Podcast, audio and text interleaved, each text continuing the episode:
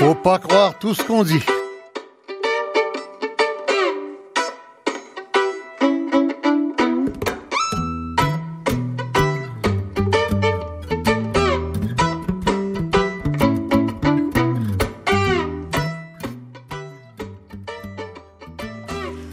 Bonjour, rebonjour. Alors voilà, cette émission, faut pas croire tout ce qu'on dit, un petit peu en retard. Alors, euh, nous euh, reprenons cette émission, je vous l'ai dit tout à l'heure, qui va euh, se poursuivre jusqu'à 13h30, exceptionnellement. Alors, on parle des femmes autochtones, de la police, de la société québécoise et de cette grande interrogation qu'on a à chaque fois qu'on parle des questions autochtones. Comment ça se fait qu'à chaque fois, on a l'impression qu'on recommence à zéro, à raisonner, qu'il n'y a rien de réglé, puis qu'il faut tout refaire? C'est pour ça qu'on aura avec nous Mme Fanny Lafontaine, la juriste spécialiste en droit international, droit de la personne, euh, ancienne adjointe de Louise Arbour, etc. Euh, parcours qu'on ne connaissait pas beaucoup, qu'on connaît depuis qu'elle a été désignée, et c'est la seule fois, je pense, dans l'histoire judiciaire, euh, policière en tout cas, observatrice indépendante, civile, d'une enquête euh, de police sur la police. C'est Mme Lafontaine, donc, qui a fait ce rapport sur l'enquête du service de police de Montréal euh, à Val-d'Or. Mme Lafontaine est en studio à Québec. Bonjour. Bonjour. Euh, on aura avec nous, bien sûr, euh, c'était inévitable, il fallait qu'elle soit là, Mme Viviane Michel, la présidente de Femmes autochtones du Québec. Viviane Michel, bonjour. Je vous salue et je salue le monde qui écoute. C'est ça que vous venez de nous dire. Et voilà. Dans la langue? Inou. Dans la langue Inou, voilà. Et euh, il y a à peu près personne qui a compris dans nos auditeurs, et c'est bien dommage. Peut-être qu'on peut-être qu'il y aurait une façon de d'apprendre au moins quelques mots euh, pour euh, établir un début de relation. Jean Obam Sawin, qui est devant moi, qui est un policier de la SQ pendant 22 ans, 28 ans, et euh, retraité depuis 2002, c'est ça? Oui. Et qui est euh, formateur de, sur les questions autochtones pour euh, les policiers, toutes sortes d'organismes, euh, Oui, encore aujourd'hui. Oui. Encore aujourd'hui, voilà. On aura au téléphone Patrick Girard, qui est le directeur des études du Cégep d'Alma, le seul Cégep. On va vous expliquer pourquoi tout à l'heure. Puis je vous dis tout de suite, là, il y a des gens qui parlent de discrimination systémique. On cherche toujours ce que ça veut dire exactement. Mais quand on va vous expliquer comment on fait pour devenir policier autochtone, vous allez comprendre qu'est-ce que ça veut dire. Alors, Patrick Girard, est-ce que vous m'entendez, Patrick Girard? Oui, oui, bonjour. Qui est à Alma, donc, au Cégep d'Alma, directeur des études. Et Non, en- je, suis, juste une petite correction, je suis pas directeur des études, là. je suis directeur de la formation continue au Collège allemand. la formation continue. OK. Donc, les cours pour, euh, les, les études pour adultes, quoi. Oui. Oui, d'accord. Excusez-moi. Et puis, euh, le sociologue Joseph Yvon Thériault qui est en studio avec nous, parce qu'on s'est dit, ça prend quelqu'un en, en- en notre nom, la société majoritaire, pour se regarder à travers ça et se demander, hein, la- cette maudite impression qu'à chaque fois, il faut retourner à case départ puis recommencer le raisonnement. Oui, tout à fait. hein. Je m'intéresse aux questions identitaires, pas spécifiquement aux questions autochtones, mais à la société québécoise et ses rapports au vivre ensemble. Oui, le vivre ensemble. Voilà. Alors, voilà. Euh, on va commencer. Alors, euh, euh, je, fais un, bref rappel des choses, là, parce qu'on va essayer de bien cadrer la discussion. Pour au moins, si on n'avance à rien, on va savoir pourquoi. on va passer à travers toutes les étapes. Un reportage de l'émission Enquête, 22 octobre 2015, des femmes autochtones de Val-d'Or qui accusent la police de les avoir violées, abusées, abandonnées dans le bois, enfin, tout- tout- toutes ces choses-là. Sévices euh, nombreux.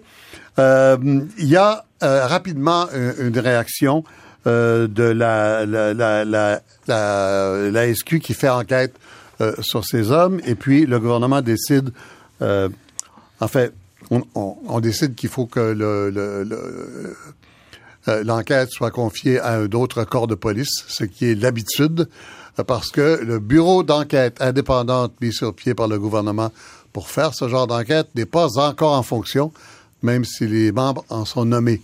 Alors, au moment des événements en 2015, donc, ce bureau-là n'est pas encore en fonction. Et c'est parce que, c'est probablement la dernière enquête de la police sur la police, c'est pour ça qu'on nomme une observatrice, Mme Fanny Lafontaine. Et Mme Lafontaine a remis son rapport tout récemment. Et là, l'histoire euh, recommence. On a eu les déclarations des ministres, du premier ministre Couillard, du ministre Kelly, euh, de la ministre Hélène David, des déclarations un peu difficiles à mettre ensemble. Le puzzle n'est pas encore tout à fait clair. Nous avons essayé d'avoir le ministre Kelly, ministre des Affaires autochtones, à cette émission.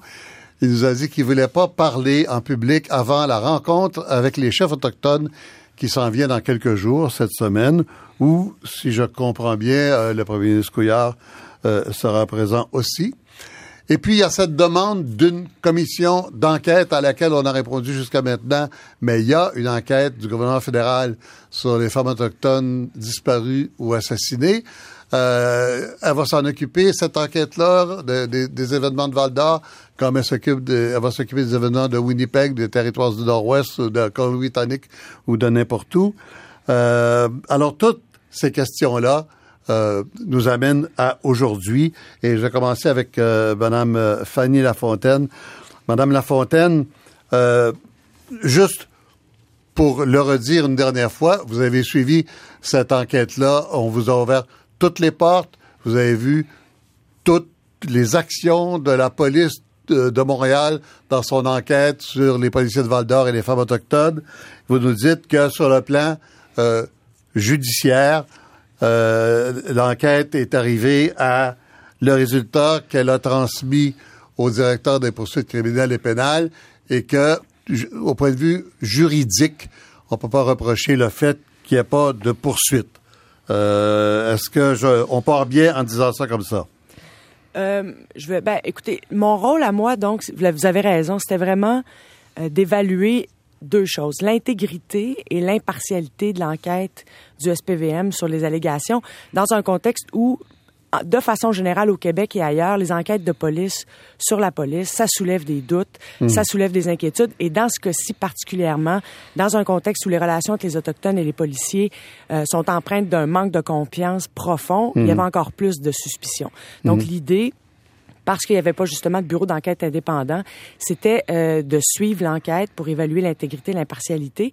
Donc mon rôle c'était vraiment, et ça j'ai développé tout un protocole fondé sur les meilleures pratiques au Canada ailleurs, mhm. euh, 23 indicateurs en ayant accès à toute la preuve, les vidéos des entrevues, etc. Voilà. Mais donc mon rôle c'était vraiment de vérifier que l'enquête était complète, qu'elle faisait pas preuve de complaisance envers les policiers, mais le rôle quant à décider s'il y a des poursuites ou pas, c'est pas la police qui le prend, c'est le DPCP. et là, mon mandat s'arrêtait là. Oui. Ah oui, d'accord. Mais en fait, disons que vous n'avez pas été surprise par le fait qu'il n'y avait pas d'accusation parce que le système criminel ne peut pas répondre à toutes les questions sociales, c'est ça? Il y, a, ben, il y, a, deux arrestations, donc, dans les 38 dossiers. Mhm. Euh, c'est peu. Je peux comprendre la, la réaction, évidemment, euh, qui, qui, est à cet égard-là. Mais ce qui est important dans ce contexte-là, c'est deux choses. Quand vous dites deux arrestations, là, on parle d'autres événements que ceux de Val d'Or. Là. Oui, mais dans, les dans la phase 1 des enquêtes, donc toutes les allégations qui ont été portées à l'attention du SPVM entre le 23 octobre 2015, donc le, hmm. tout de suite après le reportage d'enquête, et le 5 avril. Ça, c'est la première phase. Il y a 38 hmm. dossiers d'ouverts et là-dessus, il y a deux arrestations qui, en effet, ne concernent pas les, dossiers de Val d'Or. Donc, sur les 38 dossiers, il y en avait 32 de Val d'Or. Il y en a deux arrestations. Là où je veux en venir, c'est que vous dites que sans se scandaliser dans l'enquête de police et du fait qu'il n'y a pas d'accusation, il faut quand même dire que vous, vous croyez les femmes autochtones qui ont témoigné et que ça ne veut pas dire qu'il s'est rien passé ou qu'il s'est pas passé ce qu'on dit. Le système judiciaire ne dit pas que quelqu'un est innocent. Le système judiciaire dit qu'on peut pas trouver quelqu'un coupable. Hein? C'est bien ça la logique. C'est ça. Le, système criminel est très limité. Hein. Il est très mm. souvent décevant pour les victimes dans quelque contexte que ce soit. Mm. Ce que les allégations, le nombre d'allégations, la crise profonde qu'on vit présentement, que Val d'Or vit, mais un peu à mm. l'extérieur du Québec aussi, à l'extérieur, pardon, de Val d'Or, démontre euh, des problèmes beaucoup plus profonds, des problèmes collectifs, des problèmes systémiques qu'une enquête criminelle, par définition, ne peut pas régler. Voilà. Et ça qu'on a eu, si on avait eu 25 arrestations, ce serait le même constat. Ces, ces questions-là, des raisons pour pour lesquelles il y a un manque de confiance entre les Autochtones et la police et la raison pour laquelle il y a des pratiques qui dénotent probablement des problèmes. Donc, des pratiques, par exemple, vous en avez mentionné, les, les, les pratiques de cure géographique qui sont documentées au Québec et ailleurs. On va, on va en reparler. Je demande aux gens de retenir cette expression-là. On va en reparler tout à l'heure avec le policier. Cure géographique, c'est quand on amène quelqu'un à l'extérieur du village puis qu'on le laisse revenir à pied pour qu'il dessoule. C'est ça, l'idée. Oui. On va, on va reparler de ça. C'est une pratique assez euh, bizarre qui est appliquée seulement, euh, si je comprends bien, euh, dans les régions autochtones. Ben, c'est justement ce qu'il faut, c'est justement ce qu'il faut documenter. Il y, a, il, y a, des rapports qui ont documenté ces pratiques-là à l'extérieur du Québec, mais il faut le faire ici aussi. Oui. Vous en venez à la conclusion dans votre propre rapport, euh, Madame Lafontaine, que ça prend autre chose qu'une enquête de police. Ça prend autre chose que des accusations criminelles. Et, vous utilisez vous-même l'expression discrimination systémique. Oui, tout à fait. Ben, ce que je dis dans mon rapport, c'est exactement ça. Je dis le nombre d'allégations, l'évidence d'un manque, d'un lien de confiance qui est rompu entre les, entre les Autochtones et, les policiers euh, dénote l'existence potentielle d'un racisme systémique qu'on doit documenter. Donc, les, les, personnes qui ont eu le courage, les femmes, les hommes aussi qui ont eu le courage de dénoncer dans le système criminel, euh, c'est important, mais le système criminel ne peut faire qu'un pas. Et donc, ces voies-là, pour qu'elles aient qu'elles ne soient pas faites en vain. Il faut aussi les documenter, non seulement comme en tant qu'histoire individuelle, donc ce qui est arrivé à Madame ou Monsieur mhm. X, mais aussi en tant que partie d'un potentiel schème de comportement d'un problème beaucoup plus systémique. Et ça, par définition, un processus criminel ne peut pas répondre à ces demandes-là. Et c'est là que, est-ce que vous, vous êtes euh, convaincu de la nécessité d'une commission d'enquête? Ou si l'enquête, ou pourquoi l'enquête fédérale ne pourrait pas euh, euh, faire ce travail? Ce que je dis dans mon rapport, c'est que je note l'appel unanime de tous les groupes autochtones, que ce soit les groupes euh, dont Femmes autochtones du Québec que représente euh, Madame Michel qui, qui est avec mhm, vous, mhm. euh, la PNQL, le Grand Conseil des CRI. L'appel est unanime pour une commission d'enquête. Le gouvernement, euh, lui, évidemment, mentionne qu'il a, a, adopté un décret qui donne des pouvoirs étendus à, l'enquête nationale. Et ce que je dis, c'est que ça prend une consultation qui, je pense, est en train de se réaliser entre le gouvernement et les Autochtones pour voir qu'est-ce qui est nécessaire et si c'est nécessaire pour complémenter l'enquête nationale, complémenter l'enquête, euh, les enquêtes criminelles.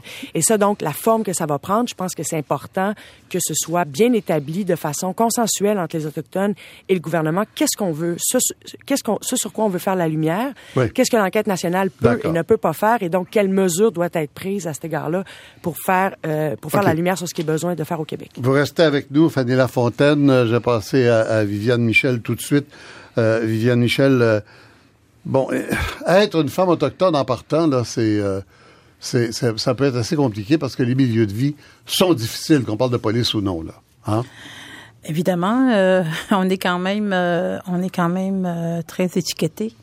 dans le sens la société en général. moi, j'appelle ça beaucoup aussi de l'ignorance par rapport à ce que l'on vit. Mais il y a, y a, des phénomènes de pauvreté, il y a des dans la plupart des réserves, il y a il y a une difficulté de vivre là, à l'intérieur euh, qui, a qui a un rapport avec la police ou non. Là.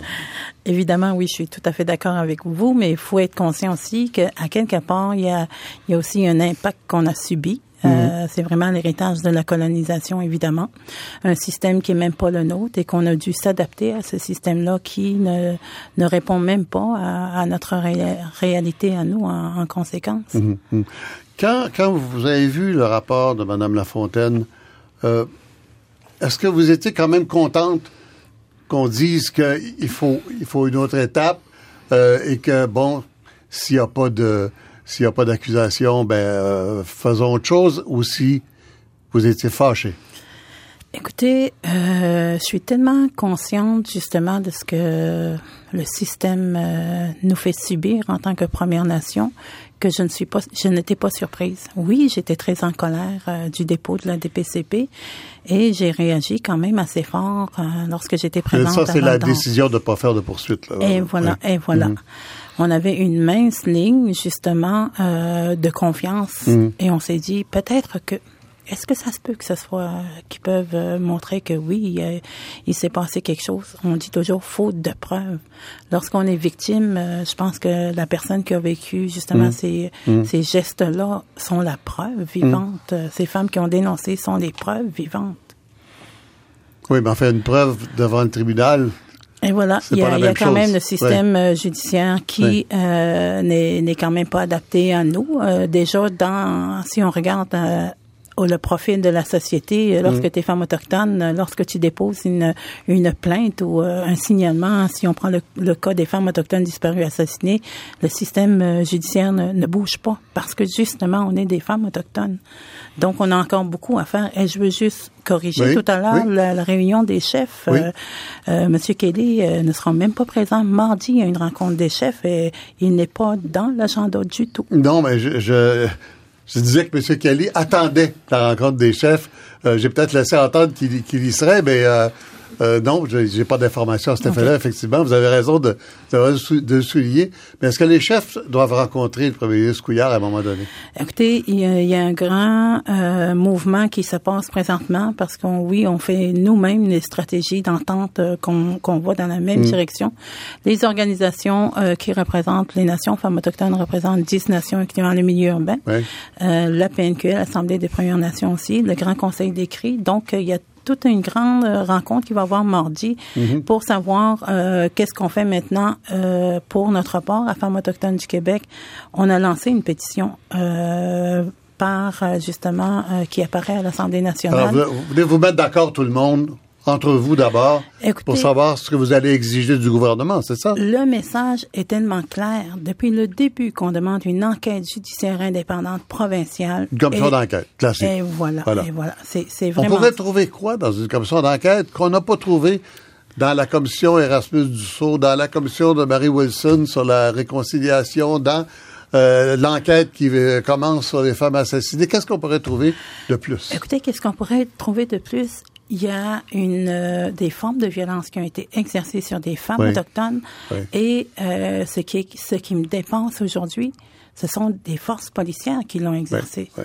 Est-ce qu'on peut rétablir justement ce système-là et remettre Mm. en marche euh, la vraie, le vrai code de déontologie, Mm. le vrai code euh, d'éthique? Je pense que oui, il y a quelque chose à régler à l'intérieur aussi. Là, l'événement le plus euh, facile à comprendre pour euh, les gens qui sont pas familiers, c'est c'est ce qu'on appelle la cure géographique.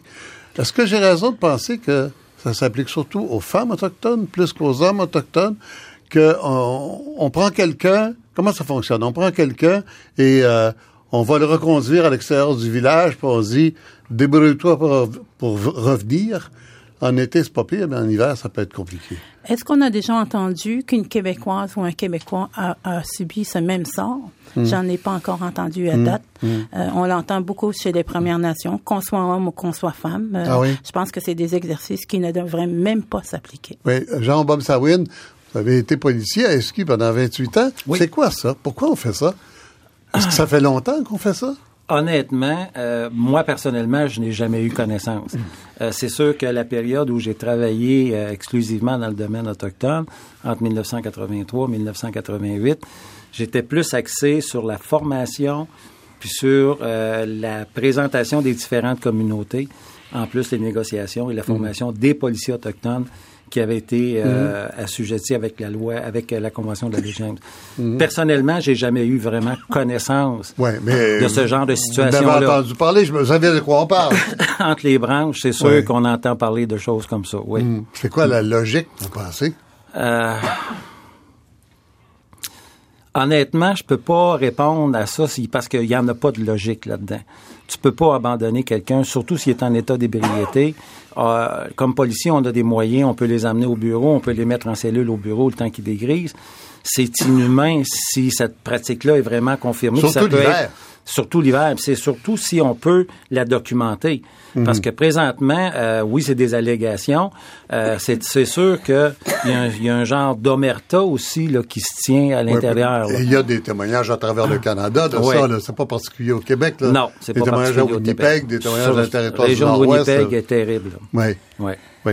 Euh, Qu'est-ce que vous, vous étiez parti de- du corps de police ordinaire à la SQ. Est-ce que vous avez été chez euh, des autochtones pendant un bout de temps? Est-ce Ouais. que on vous demandait particulièrement de vous occuper de ça ou c'est- Ouais, mais j'ai été, euh, comme- on, on en discutait hier, j'ai commencé comme policier à la Sûreté du Québec. Euh, première affectation, Montréal Métro.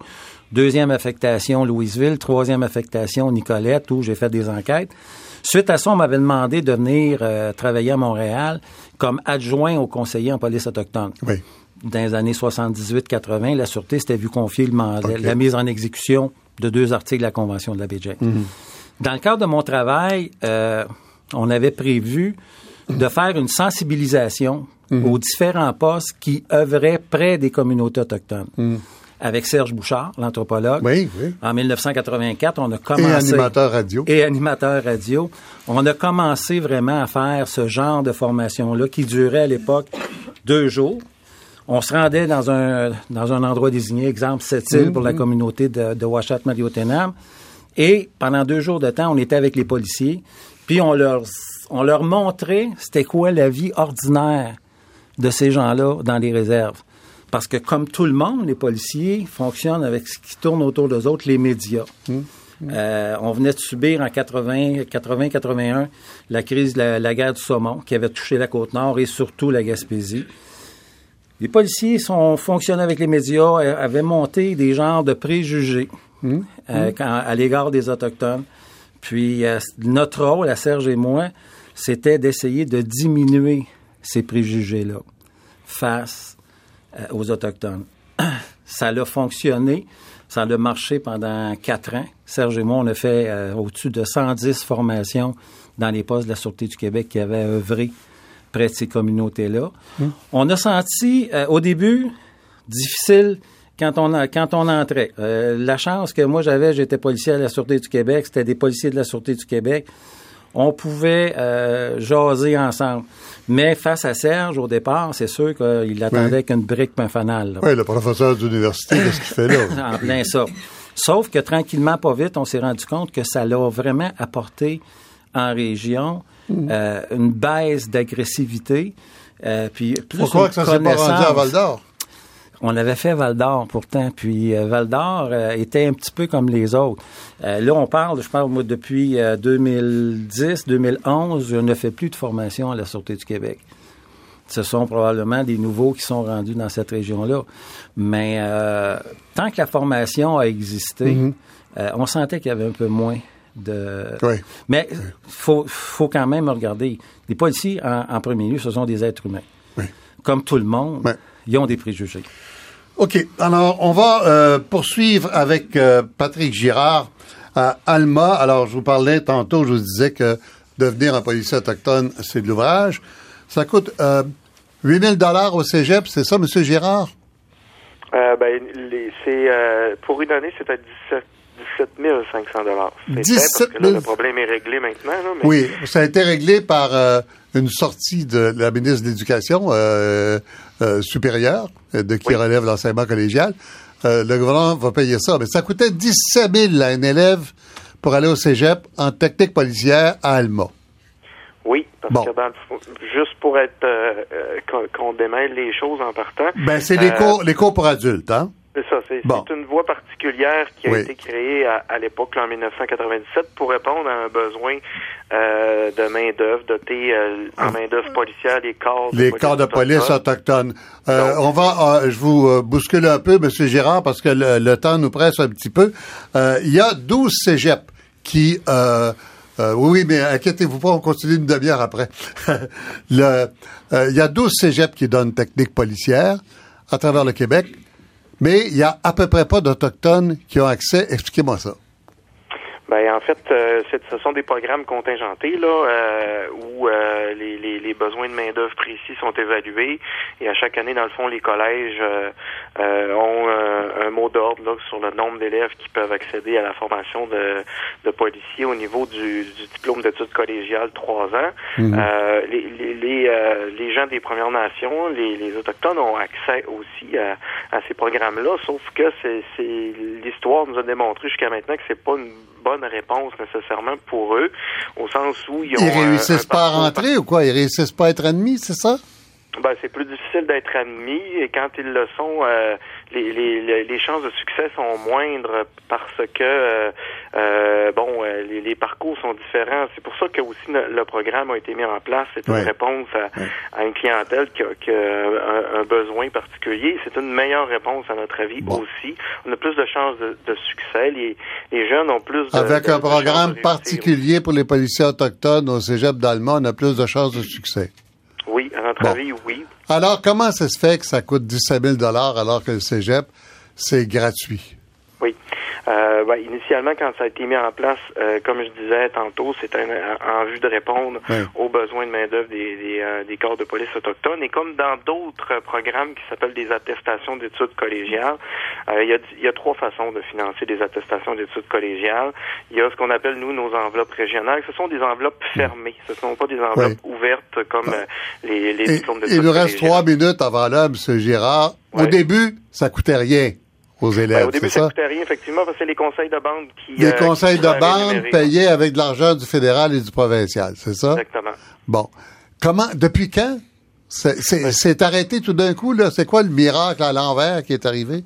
Ouais, ce qui est arrivé, c'est qu'on la lecture qu'on en fait, c'est qu'on a été pris un petit peu là dans une une guerre politique entre euh, les communautés, les, les corps de police et le fédéral provincial sur les les les, euh, les financements des corps de police autochtones qui sont trop peu euh, sont pas assez élevés et les, les communautés dans le fond euh, ont cessé de croire en, en, en, notre programme puis en la capacité dans le fond de former de nouveaux policiers. On décidé de mettre la priorité sur le financement de leur corps de police. Probablement, euh, c'est une stratégie dans le fond, ce qui fait qu'ils ont, soutenu moins financièrement euh, de jeunes, ce qui se cause. Donc, de la part, donc de la part, de la part des organismes autochtones, une stratégie pour avoir plus d'argent des, des gouvernements, puis de la part des gouvernements, ben, une guerre qui est-ce qui paye Québec ou Ottawa. C'est à peu près ça, on résume bien? Euh, dans, dans, le milieu de tout ça, ben, ce sont les jeunes là, bien qui, sûr. ont, été pris là-dedans. Bien sûr.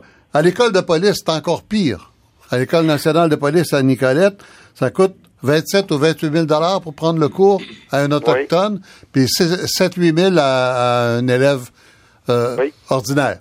Hein? Oui, parce que... c'est la même raison, j'imagine? C'est la même raison?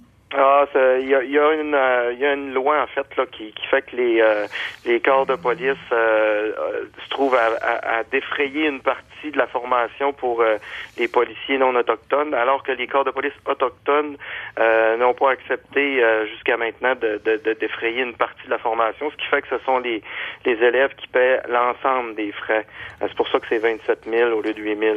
Mais bon, écoutez là. Mais là, là aussi c'était là aussi là aussi c'était euh, moins cher avant? avant, euh, je n'en suis pas convaincu parce que, à mon avis, euh, il n'y a jamais eu. les corps de police n'ont jamais vraiment payé pour l'École nationale de police. OK.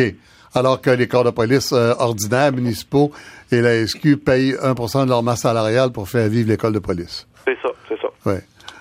OK. Et il y a une autre particularité, c'est que les policiers qui relèvent de la Convention de la baie James, les CRI et les Inuits, eux autres, ils vont en anglais au Ellis College à Drummondville. Ça, c'est payé. Et les, les Mohawks, si je comprends bien, sont beaucoup formés aux États-Unis par des fonds Mohawks. Oui. Voilà. Alors, en revenant à Joseph Yvon là, vous allez nous dire dans quelle sorte de société on vit pour que les choses partent comme ça, là, puis il n'y a plus personne qui a de contrôle, qu'on crée des injustices. C'est tout ça, une discrimination systémique? Oui. C'est ça. Voilà. Alors, tout le monde, on revient tout de suite après les nouvelles. On poursuit jusqu'à 13h30.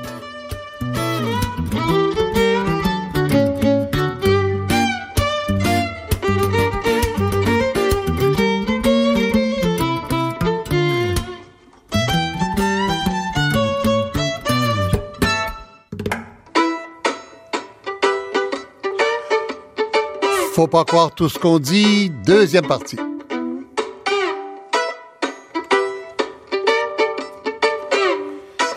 Ah, je vous rappelle qu'on est sur, euh, ben, on est en, retard. D'abord, l'émission a été décalée. On va jusqu'à 13h30 parce qu'on a fait une émission spéciale sur la mort de Fidel Castro de midi à midi 30. Alors voilà, je suis en compagnie de Madame Fanny Lafontaine, Madame Viviane Michel, M. Jean Obom Sawin, M. Patrick Girard et le sociologue Joseph Yvon Thériault. Alors, on a parlé dans la première demi-heure euh, des détails de cette affaire des femmes autochtones, Québec. Euh, on demande une commission d'enquête. On promet un nouveau poste de police mixte à Val d'Or. Et puis, euh, bon, c'est une commission d'enquête, on verra. et puis, on a donné comme exemple frappant, flagrant de discrimination systémique, de racisme systémique, le fait que devenir policier, être étudiant en technique policière quand tu es autochtone, ça coûte pas mal plus cher que quand tu ne l'es pas. Joseph Yvon Thériault, comment une société peut échapper le ballon à ce point-là? Ah, écoutez, euh, c'est vrai que euh, sur, sur, la question autochtone, euh, on pourrait dire que il y a 40 ans déjà que les que, les Autochtones se, ont eu un genre d'éveil politique, d'une révolution politique, et ils demandent à la société canadienne et à la société québécoise un ensemble de, reconnaissance, un ensemble d'exigences, un ensemble de transformations. Ça fait une quarantaine d'années. Ça fait une quarantaine d'années dans le sens que, veux dire, les, on peut dire, on peut, on peut dire que les revendications autochtones ont toujours été. Il y en a toujours mais, eu, mais le mouvement. Le, mouvement politique récent des années 70, etc. C'est un éveil politique et, et, et, cette, et on peut dire que il y a eu beaucoup de gains symboliques, il y a eu des gains de reconnaissance des Autochtones dans la société, mais il n'y a pas eu cette grande réconciliation mhm. qui permettrait de faire quelque chose. Là. Je veux dire par là que... Mais on euh, pensait qu'on l'avait à la commission Erasmus. Mais c'est ça. Je veux dire, moi, je, je, perçois bien ça. Je veux dire que les constats, il me semble qu'ils ont été faits.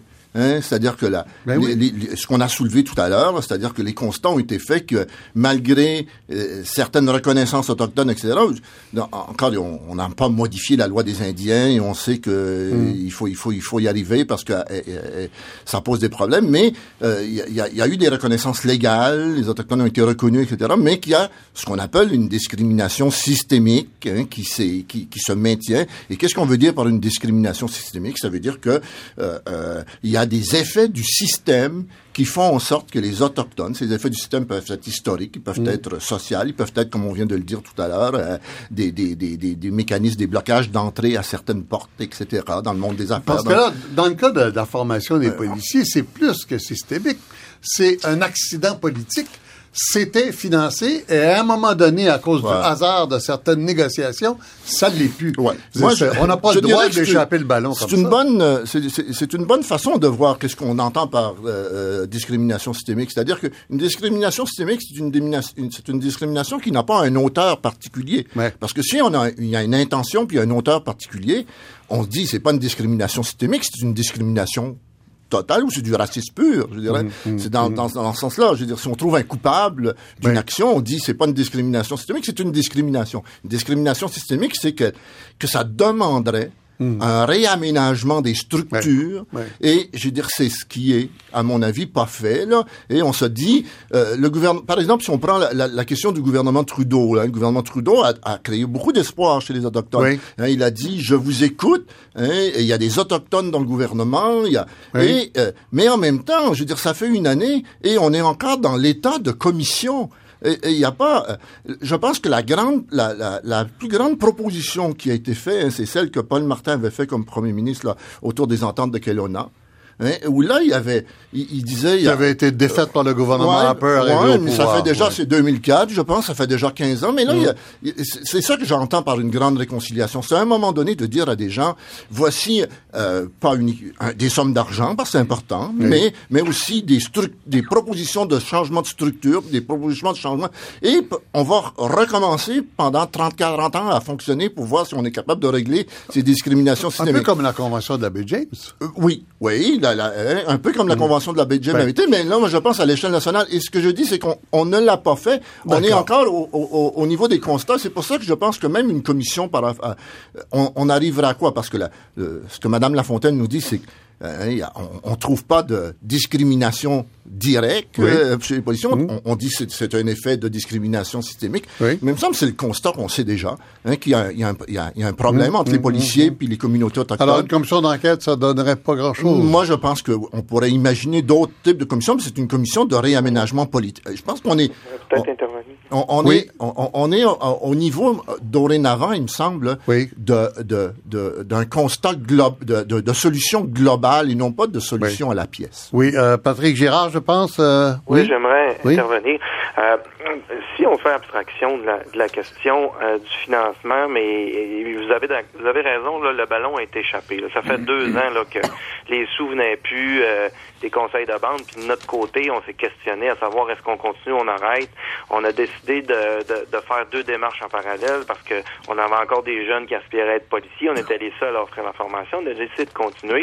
Et en parallèle, on a fait des démarches. Une démarche pour régler la situation. Et la, la situation a été réglée cette semaine. C'est très long. Nous autres, ça nous était pas... A été réglée cette semaine parce qu'il y a une crise dans les médias. Les politiciens marchent toujours comme ça. Oui, mais ce que je voulais dire, c'est que monsieur parle de, de, de, que les systèmes doivent s'adapter. À mon avis, le, parcours de formation qu'on offre en ce moment mm. avec l'École nationale de police et le Collège d'Alma, c'est une adaptation des systèmes en fonction de répondre plus adéquatement à, à, à, des, à une culture, à des façons de faire, de voir, à des normes sociales qui sont différentes.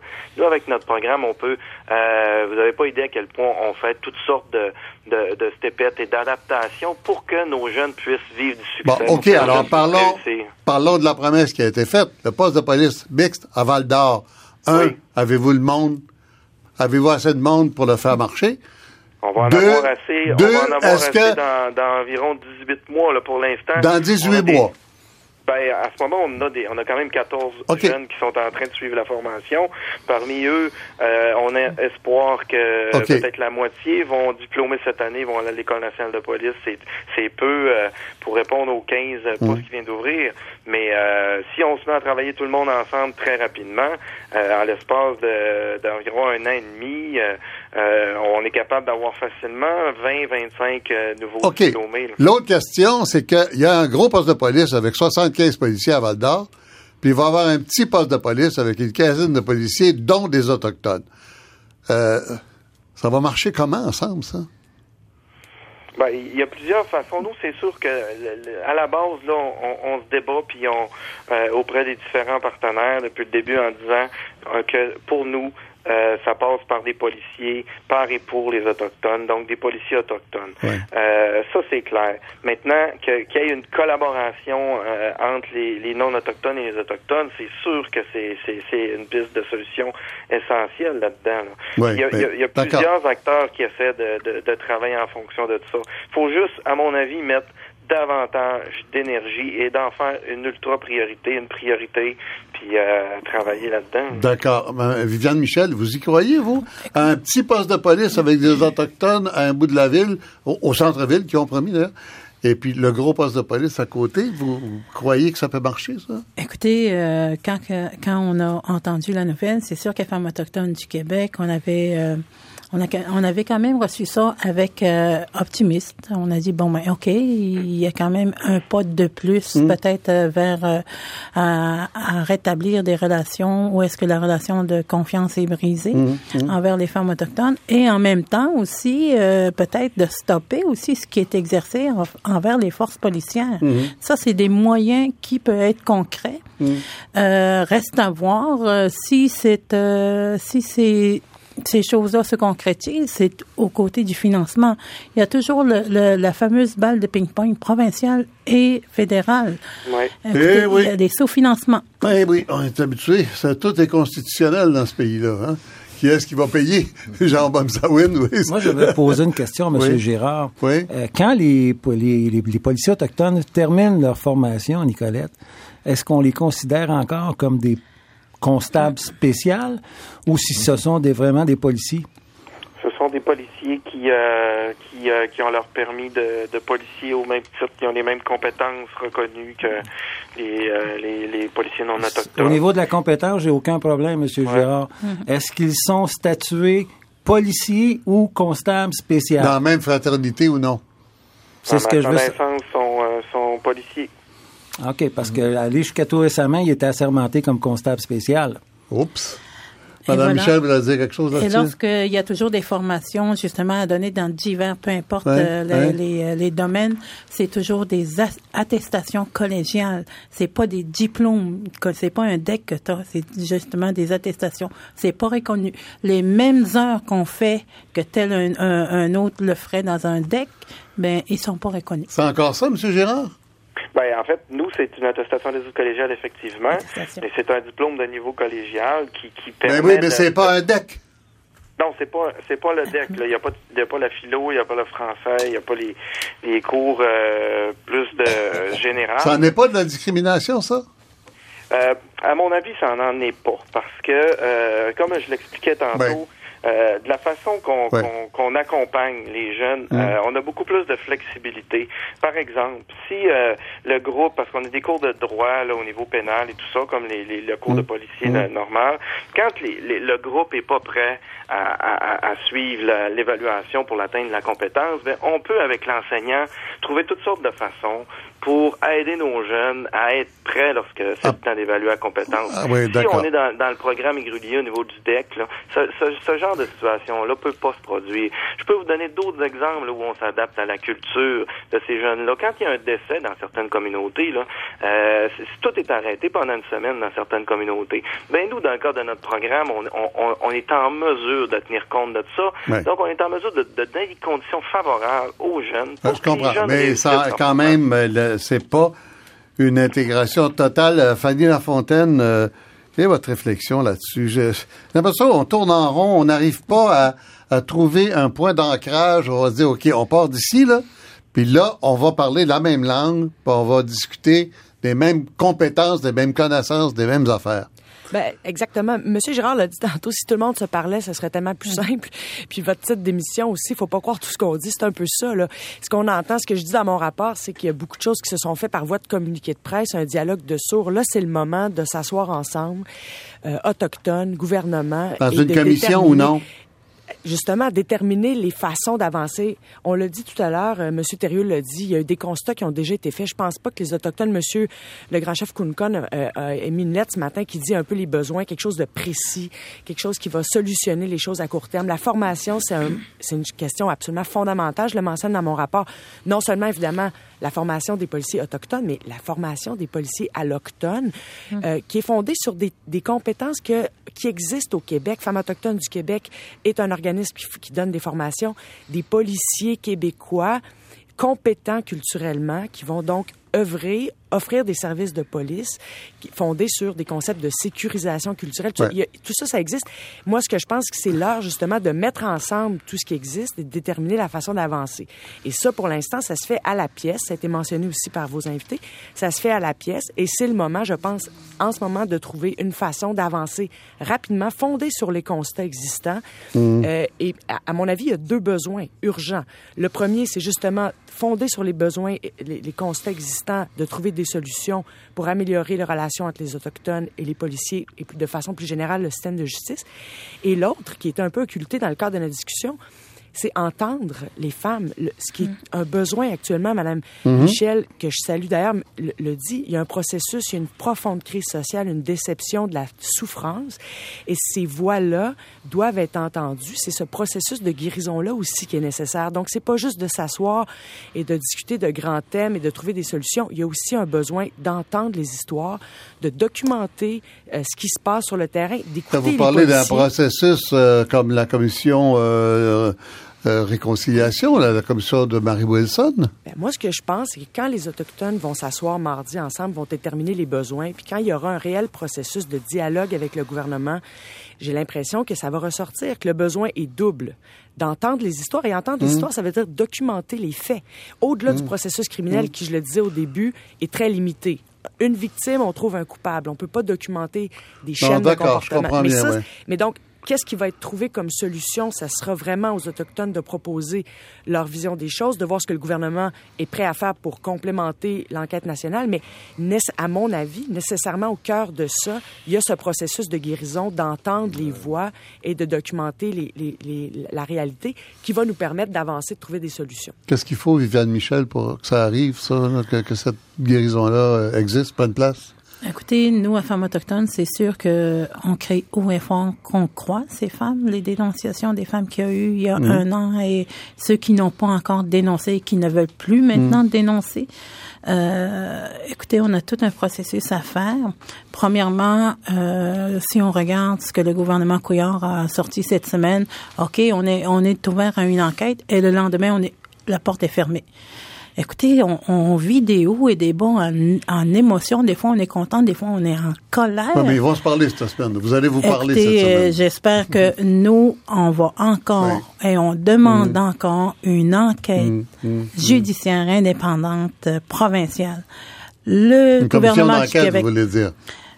euh, une commission judiciaire d'enquête provinciale. C'est important. commission- C'est important. Les mots sont très importants. dirigée par un mais, juge. mais- mais judiciaire veut dire quoi? Dirigé par un juge. hein? Et voilà. Euh, Il y a des faits, oui, qui doivent être sortis.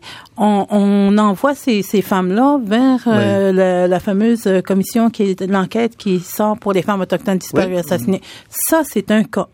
Les femmes qui ont dénoncé, c'est un autre cas aussi complètement différent. Ouais, elles sont pas disparues, en tout cas. Elles sont Voilà. pas disparues. Elles Au sont là et elles peuvent euh, Voilà. parler. Ouais.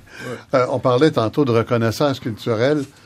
Peut-être que le problème, au fond, c'est qu'on considère, on considère pas que c'est une culture, les Autochtones. C'est peut-être ça notre problème. Oh oui, euh, je pense qu'il y a beaucoup de, de- dans le sens qu'on, je pense pas qu'on ne considère pas que c'est une culture. J'ai- l'impression qu'on considère que c'est une Vous culture. êtes mais- sûr de ça? Ah, moi, je, je, mais dans, dans, la, dans la reconnaissance des cultures, il y a des, il y a des notions de prestige. Oui, hein. oui. Et, et je veux dire, la discrimination, elle est le fait d'une reconnaissance de- de- de- d'un prestige moindre à une culture qu'à une autre. Oui. Et, je veux dire, et, et, et c'est là, je pense, que, que la société doit, doit jouer quelque chose.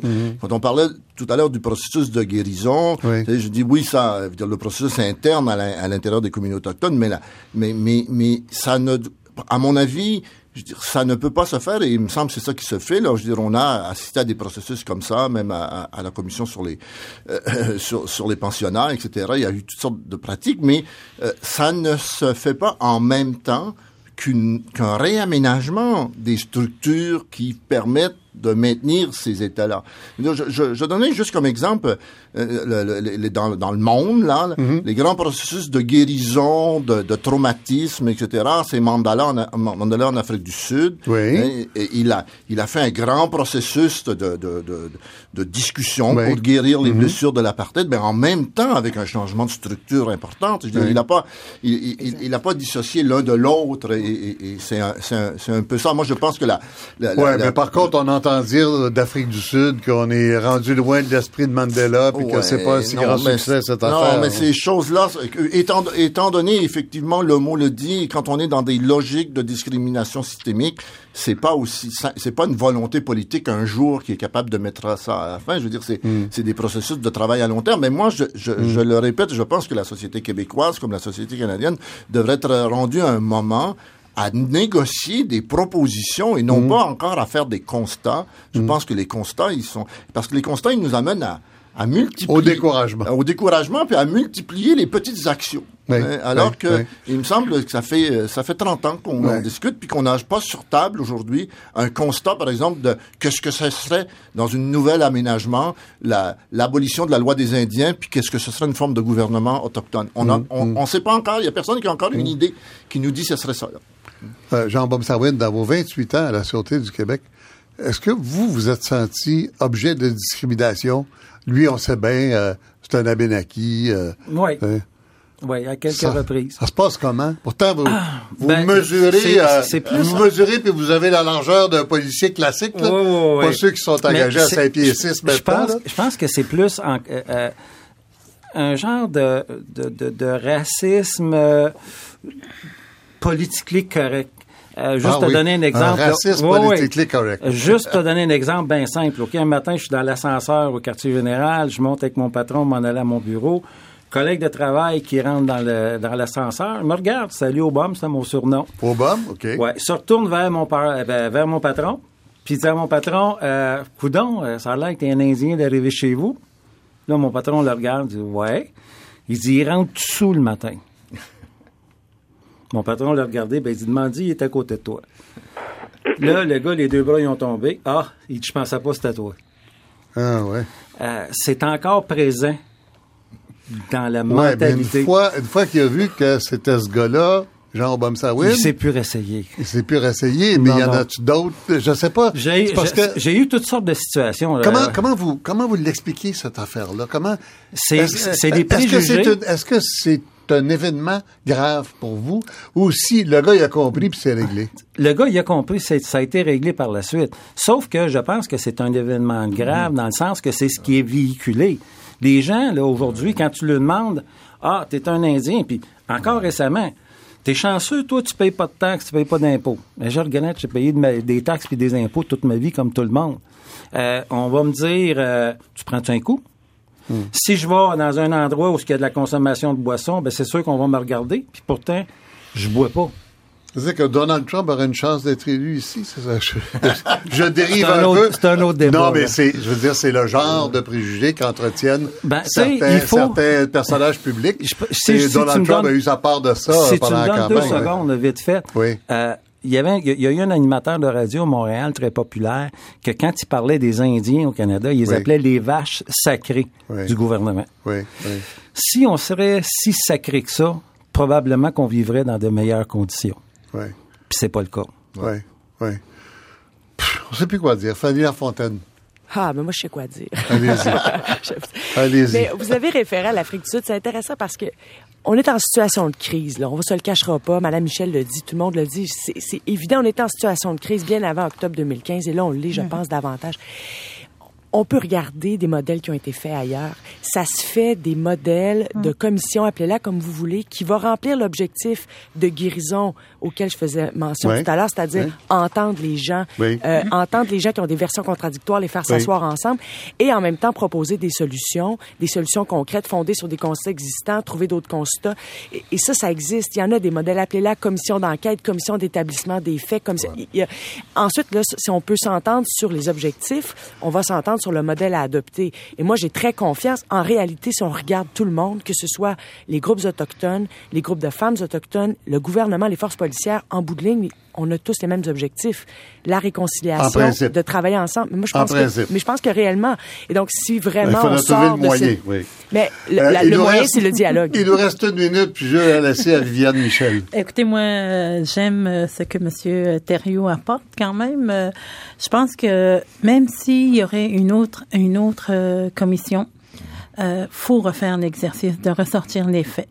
Écoutez, depuis combien d'années, avec toutes les commissions d'enquête qu'il y a eu, qu'on a ressorti des faits, qu'on a ressorti des propositions, qu'on a ressorti des solutions, et il y a personne à l'autre bout qui nous entend.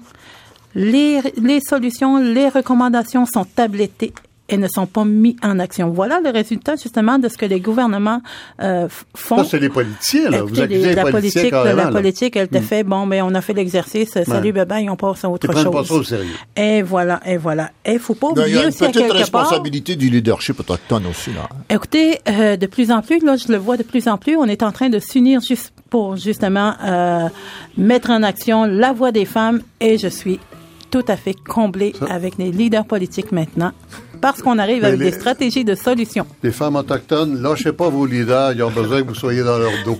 Ça, on, l'a entendu souvent, celle-là, et tout le monde comprend ce que ça veut dire maintenant. Et merci infiniment, Viviane Michel. Merci à Fanny Lafontaine, Jean Aubom-Sawin, Patrick Girard et Joseph Yvon Thériault. Merci à euh, Sylvain Labrec à la technique, Sylvie Meloche à la recherche, Sylvie Tétrault, l'adjointe du réalisateur Jean-Claude Castonguay. Puis la semaine prochaine, c'est à midi 10, comme d'habitude.